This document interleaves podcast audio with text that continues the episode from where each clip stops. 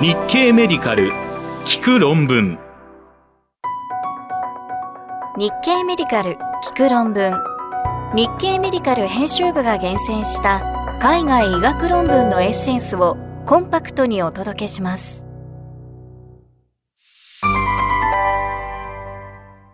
胃がんリスクに関連する遺伝子とピロリ菌感染が胃がん発症にどう関連するかが示されました。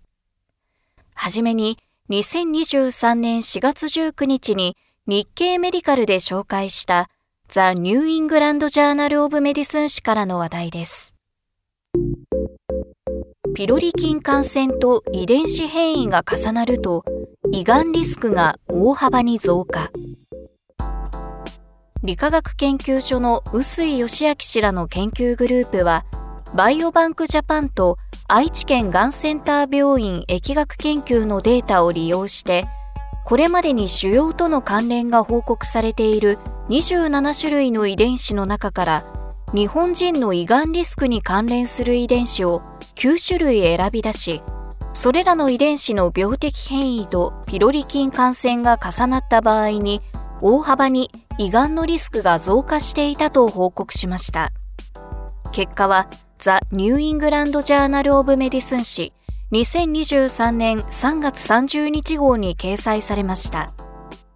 ピロリ菌感染は胃がんの危険因子としてよく知られています。ただし、除菌が遺伝的背景とは無関係に胃がんリスクを低減しているのか、それとも胃がんリスクが遺伝的に高い人に有効なのかは明らかではありませんでした。著者らはロジスティック回帰分析でがんリスクに関連することが知られている27種類の遺伝子の中で9つの遺伝子の病的変異が胃がんリスクと関係することを示唆したためこれらの遺伝子変異の存在とピロリ菌感染の組み合わせが胃がんに与える影響をロジスティック回帰分析で検討しました。その結果、9つの病的変異を保有せず、ピロリ菌感染陰性の集団を基準にすると、変異を保有せず、ピロリ菌感染陽性の場合、胃がんのオッズ比は5.76。変異を保有し、ピロリ菌感染陽性の集団では20.25と優位に高くなりましたが、変異を保有するものの、ビロリ菌感染陰性の集団では優位さを認めませんでした。ピロリ菌感染と病的変異の交互作用による相対過剰リスクは14.22でした。9つの病的変異のうち、相動組み換え修復機能に関わる遺伝子とミスマッチ修復遺伝子に分けて同様の解析を行ったところ、前者では同様の傾向を認めましたが、後者では病的変異の保有とピロリ菌感染の間に交互作用は観察されませんでした。85歳時点の胃がんの累積リスクは、ピロリ菌感染陰性では遺伝子の病的変異の有無にかかわらず5%未満と推定されましたが、感染陽性で病的変異を1つ保有する人の胃がん累積リスクは45.5%で、ピロリ菌陽性で病的変異を持たない人の14.4%に比べ高くなっていました。詳しい内容は日経メディカル聞く論文で検索してください。論文コラムへのリンク先を掲載しています。次に、2023年4月17日に日経メディカルで紹介したコロナワクチンのアナフィラキシー様症状に関する検討結果です。ジャーナル・オブ・アラジークリニカル・イミュノロジー・グローバル誌からコロナワクチンへのアナフィラキシーの一部は予防接種ストレス関連反応かアメリカ国立衛生研究所の研究グループは新型コロナウイルスメッセンジャー RNA ワクチン接種後にアナフィラキシー用の症状が観察された患者の少なくとも一部は予防接種ストレス関連反応が原因だった可能性について検討しジャーナル・オブ・アラジークリニカル・イミュノロジー・グローバル誌2023年2月号にレビューを報告しました。2021年1月18日までのデータを利用した解析では、アナフィラキシーの発生率は、ファイザー社ワクチンが100万回あたり4.7、モデルナ社ワクチンは100万回あたり2.5でした。どちらのワクチンもアナフィラキシーを発症したのは主に中年の女性で75%以上が接種から15分以内に発症していて、78%がアレルギー歴を、32%はアナフィラキシー歴を有していました。27%は ICU に入院し、10%は挿管を必要としましたが、死亡は報告されませんでした。ただし、初回接種後にアナフィラキシーを経験した人が2回目の接種後もアナフィラキシーを発症するリスクは低く、多くが無症状でした。ワクチンの有害事象については、新型コロナウイルスメッセンジャー RNA ワクチンに関するプラセボ対象の臨床試験のデータを対象として行われた系統的レビューとメタアナリシスで、プラセボ群の31%から35%が全身性の有害事象を経験し、11.8%から16.2%が局所の有害事象を経験していたことが示され、ノセボ効果は大きいことが示唆されています。これらのエビデンスに基づいて著者らは、アナフィラキシーとされた患者の中には、予防接種ストレス関連反応だった人が少なくなかったのではないかと推定しました。予防接種ストレス関連反応は WHO のワクチンの安全性に関する専門家会議が提唱し、2019年にはマニュアルも発表された疾患で、アナフィラキシーとよく似た症状を引き起こしますが、ワクチンの成分とは無関係に発生し、特に直接的または間接的な情報に基づいて、接種者がそのワクチンに対する負の感情を抱いている場合に生じやすいとされます。アナフィラキシーに比べ予防接種ストレス関連反応の患者に多く見られる症状は血圧の上昇や喉に玉が入っている感じがする咽喉頭異常感であるグローバスセンセーション。他の呼吸器症状のない過換気。しびれうずき頭痛またはブレインフォグ。一過性のめまい動悸。蒼白で冷や汗あり汗ばんだ手足などです。ジンマシンや血管浮腫は見られず、古典的アナフィラキシーの兆候である喘鳴、咳発作、嘔吐、腹部痙攣、下痢、低血圧も認められません。さらに、接種から発症までの時間が短い重症でもトリプターゼの上昇なしといった特徴も予防接種ストレス関連反応の診断に役立ちます。また、予防接種ストレス関連反応特有の神経症状として、乖離性神経症状反応、すなわち運動麻痺、感覚障害、動作の異常、失語または異常発語、非転換性の心因性発作などが現れる可能性があります。詳しい内容は日経メディカル聞く論文で検索してください。論文コラムへのリンク先を掲載しています。急性脳梗塞への血栓回収療法のアウトカムは、鎮静下でも全身麻酔科と同等に有効で安全との研究結果が示されました。続いて、2023年4月21日に日経メディカルで紹介したジャマニューロロジー誌からの話題です。全身麻酔と鎮静では血栓回収療法の成績に差なし。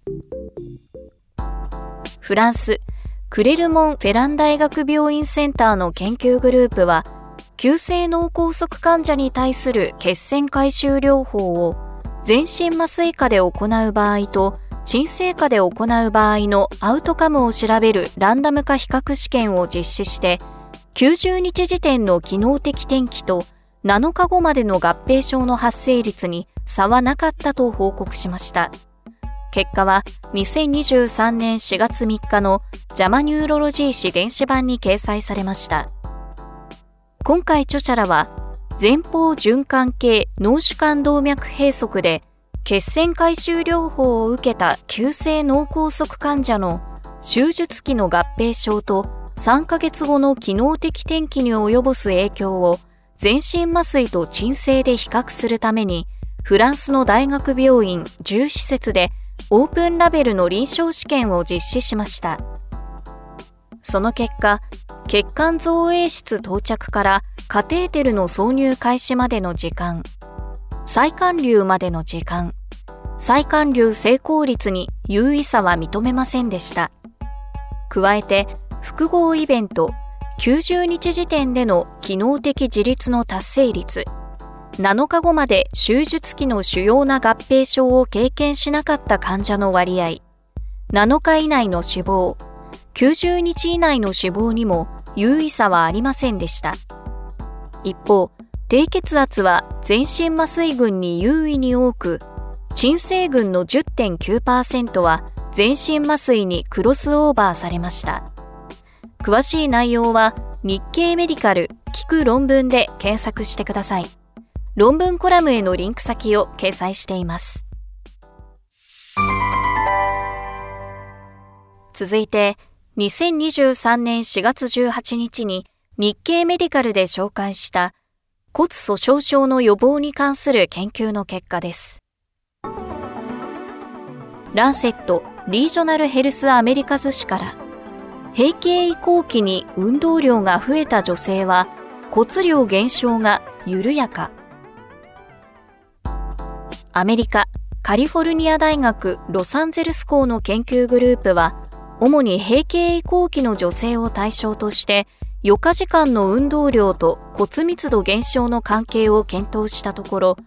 運動量が増加していた女性では、大腿骨頸部の骨密度減少が少なかったと報告しました。結果は2023年3月26日のランセット・リージョナル・ヘルス・アメリカズ誌電子版に掲載されました。今回著者らは、まず、閉経前から早期閉経移行期の第1期から、後期閉経移行期から閉経後の第2期にかけて、余暇時間の運動量が増加すると、その間の骨密度減少率は小さくなるという仮説を立て、分析対象期間全体の余暇時間の運動量が多い方が最終的な骨密度の絶対値が高くなると仮定し、コホートを用いて検証しました。875人を対象に検討したところ、第1期から第2期にかけて余暇時間の運動量が増加した女性では、そうでない女性に比べ、大腿骨頸部の骨量減少率が小さくなりました。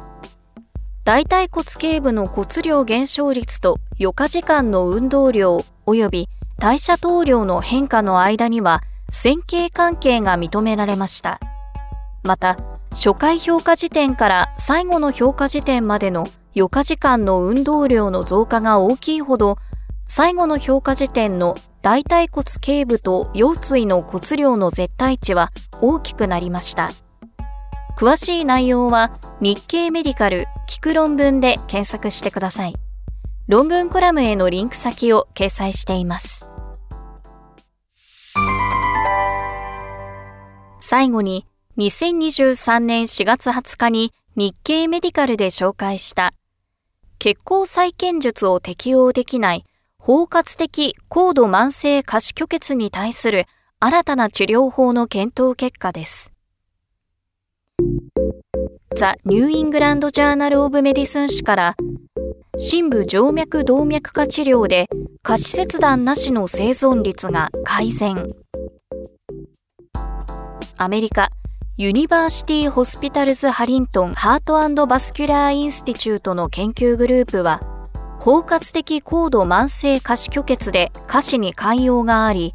通常のバイパス手術や血管内治療が適さない患者に対して経皮的深部静脈動脈化治療の臨床試験を行い、この治療が下肢切断なしの生存率を改善するのに有望だと報告しました。結果はザ・ニューイングランド・ジャーナル・オブ・メディスン誌2023年3月30日号に掲載されました。包括的高度慢性下肢虚血は2019年のアメリカ血管外科のガイドラインで記述された考え方で虚血、創傷、足感染の状態を包括的に評価するのが特徴です。標準治療はバイパス手術か血管内治療による動脈血行再建術ですが、患者のおよそ20%は動脈硬化や石灰化などのために血行再建術が適用できず、それらの多くが最終的には足首より上での切断を余儀なくされます。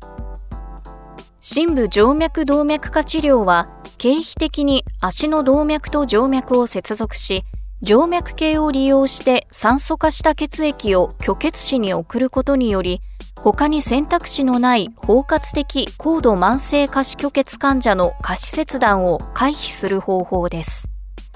今回、軽カテーテル的深部静脈動脈化のために開発された最低侵襲のリムフローシステムを用いた治療を実施しました。動静脈炉を作成する部位にはステントグラフトを設置し、6ヶ月時点の下肢切断なしでの生存を主要評価項目としました。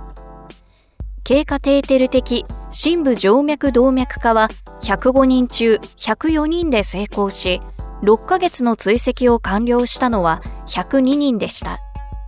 6ヶ月時点で切断なしの生存についてのベイズの事後分布は0.66になり、あらかじめ設定されていた達成基準を超えました。カプランマイヤー法を用いて推定した切断なしの生存率は66.1%でした。105人中98人、93.3%が有害事象を1つ経験していましたが、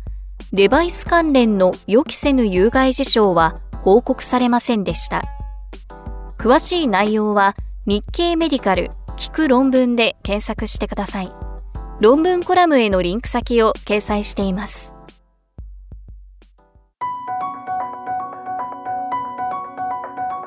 日経メディカル聞く論文次回もお楽しみに。